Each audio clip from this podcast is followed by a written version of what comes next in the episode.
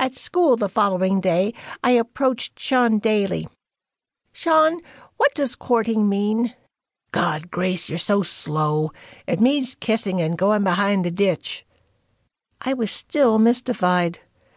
Why would Mick want to kiss Siobhan? And why would you go behind the ditch? Why do they have to go behind the ditch? Sean stared at me in surprise. Don't you know? I wouldn't be asking if I did. Ah, you're too young. I'm not. I'm the same age as you, Sean Daly. Yes, but you're a girl. Now I was determined to find out. Granny Mara, why would you go behind the ditch?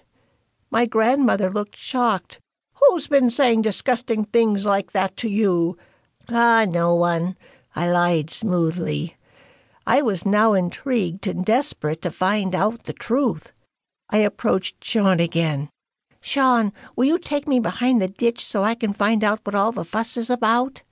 Sean went bright red. Grace, will you stop? Why? Sean didn't answer.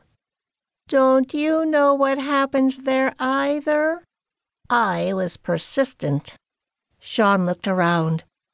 I'm not too sure myself, but don't go telling anyone.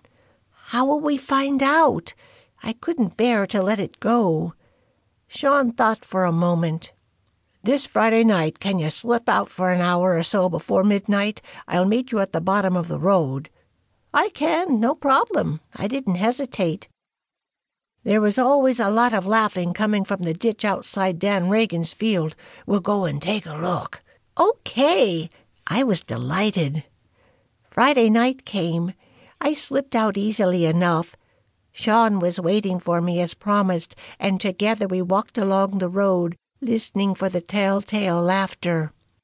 The moon was shining behind a few clouds, but we could just about make out our way in the dark. Suddenly we heard giggling up ahead, and a man's voice, Shush! Would you keep quiet, woman? Someone will hear us. Sure there's no one around, the woman's voice replied.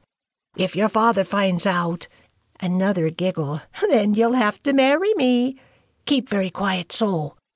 Sean and I looked for a place where we could easily climb over the ditch to observe the couple. We found a good spot, and Sean climbed up first.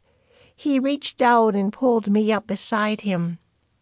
At first we couldn't see anything, but then a soft gasp drew our attention. In the darkness it was difficult to see anything. The moon came out from behind the clouds and illuminated the couple for a brief moment. It all looked a bit boring. They were simply lying down together in the grass.